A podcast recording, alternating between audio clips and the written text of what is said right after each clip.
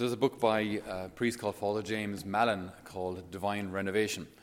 And it's a very, it's a very interesting book. When I read it uh, the first time, I, I couldn't believe how accurate it was because uh, it described uh, Father James's experience of being what he would have called one of the, the John Paul II generation.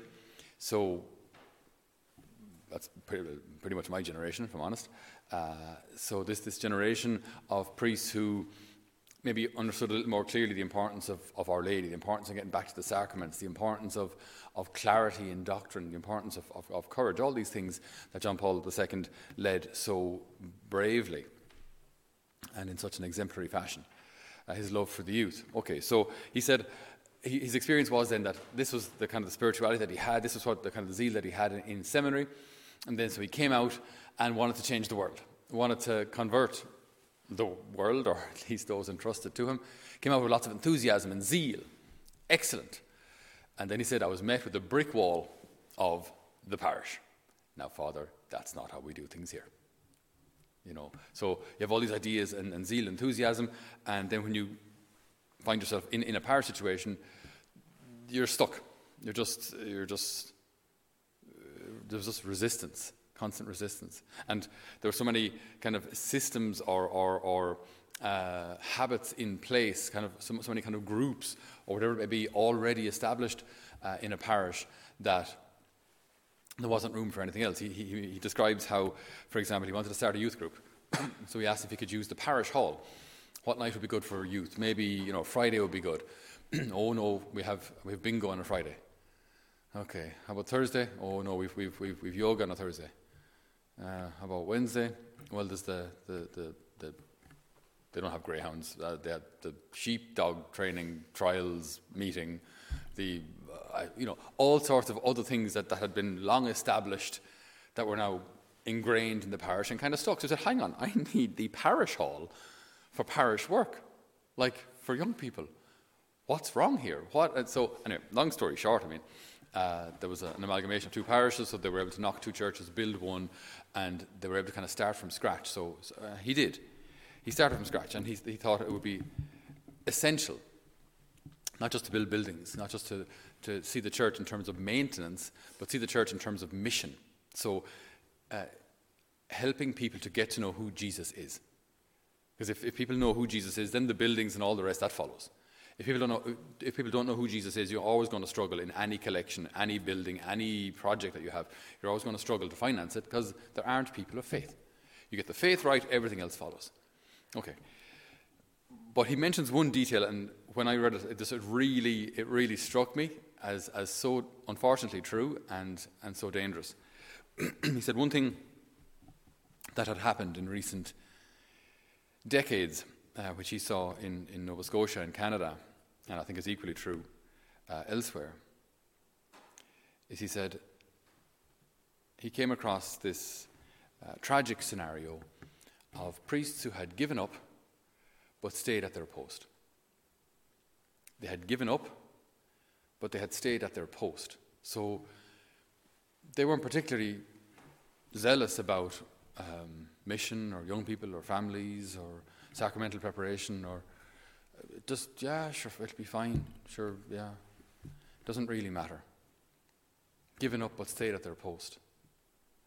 I remember uh, a, a secondary school in a town not too far from me at home, and they had a, a, similar kind of a situation where there were a lot of teachers of a, of a certain age, close enough to retirement. They all had obviously uh, their uh, full time hours and all of that. And the, the, the, curriculum had changed a couple of times, and they were just tired of it, tired of it all. They'd lost their zeal, but they stayed at their post. And the effect was, well, the grades start to slip, and then students start, the parents start to send their sons and daughters elsewhere. So, the reason I'm saying this is in our reading today, uh, we have a, a, fairly powerful expression from the book of the Apocalypse here. We're in chapter 3 where it says, Write to the angel of the church of Laodicea and say, Here is a message from the great Amen, so a message from God, the faithful, the true witness, the ultimate source of God's creation. I know all about you, that you're neither hot nor cold. I wish you were one or the other. But since you are neither, but only lukewarm, I will spit you out of my mouth. Now, if you've ever worked with people doing anything, uh, hot or cold, you can kind of manage, right? If someone is enthusiastic, that's obviously very easy. You know, someone wants to learn, you're a teacher, you're a coach, and you have people who really want it, they want to get ahead, they want to strive for greatness, fantastic, not a problem. People who are, who are cold, well, I mean, at least, you, at least there's, at least there's a bit of clarity there. Look, are you on the team or not? Are you with us or not? And you can maybe try and encourage them to, to give more, maybe try to explain to them why this is an important goal, whatever it may be. Hot or cold, you can kind of manage. It's lukewarmness that's just really awful. Lads are kind of on the team going, yeah, yeah, I don't know.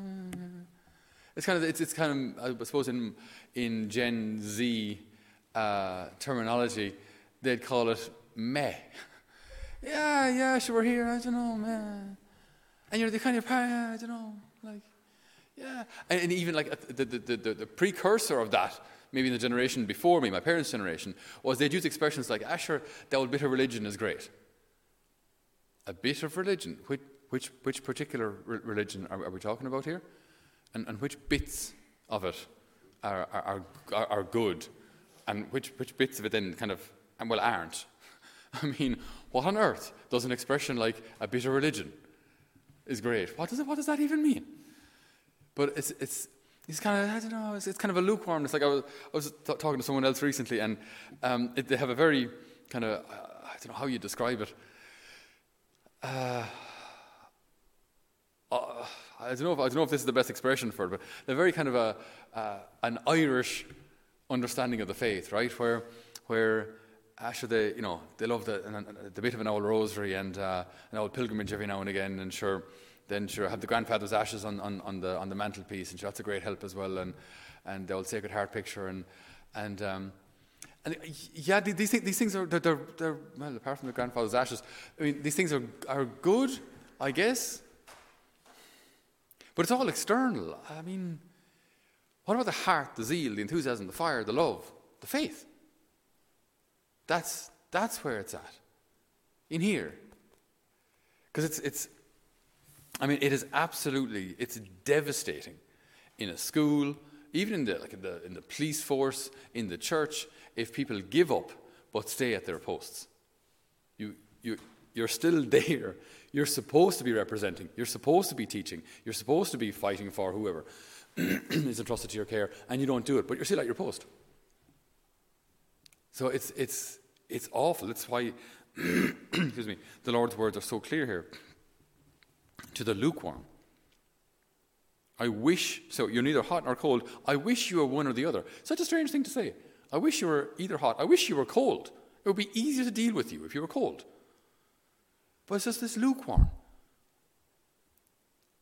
Some people like, oh yeah, potatoes. Uh, we had a lady came to visit here uh, from Italy and uh, she worked, uh, she volunteered for a summer here, and uh, we had some workers working on the roof, and so she cooked as an Italian, which in some respects is very good, but when you're dealing with Irish kind of builders, you know, they're not really interested in the je ne sais quoi presentation, or, you know, they're not interested in, like, this one, meat and vegetables and spuds in large, in industrial quantities. It doesn't really matter if there's a little garnish on the side. They won't even see it, right?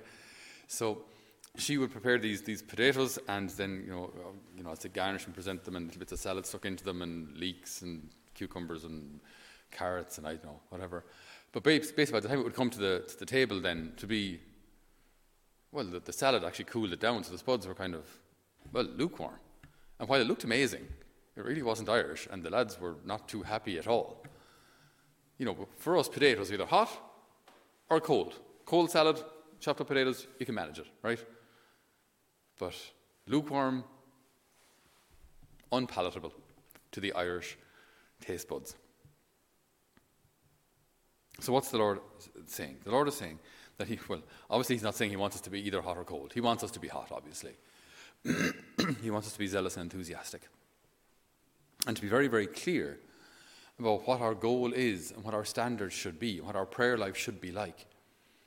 It's not, it, it, should never be viewed as something kind of minim, minimalist. Just do the, the, the, bare essentials to get by. But that we have a, a lived, loving relationship with, with a loving God. It's a relationship. It's not a tick the box kind of a just do the, the bare essentials, but I want to be with a God who loves me. Otherwise, as he says in this in our first reading, we'll say to ourselves, I'm rich, I've made a fortune, I have everything I want, without realizing that you are wretchedly and pitiably poor and blind and naked too. So we can start ticking the boxes thinking that we're all sorted. But maybe the Lord is calling us not just to a bare minimum, but to a zealous, enthusiastic, fire filled, love filled, Holy Spirit filled faith. So maybe there's more to do. And we ask the Lord today if there is something concrete in our life, some, some, something or that we can either change or improve or do more frequently, if it's as regards our prayer life, as regards self discipline, as regards uh, our, how we use our time, if there's something that we can do that would make us, that would draw us closer to Him, the source of this fire, that this fire can take off in our hearts too, if there's something we can do, may the Holy Spirit point it out to us. And may we do it so that any lukewarmness in us may be stoked up into a rousing fire that inspires the faith of others.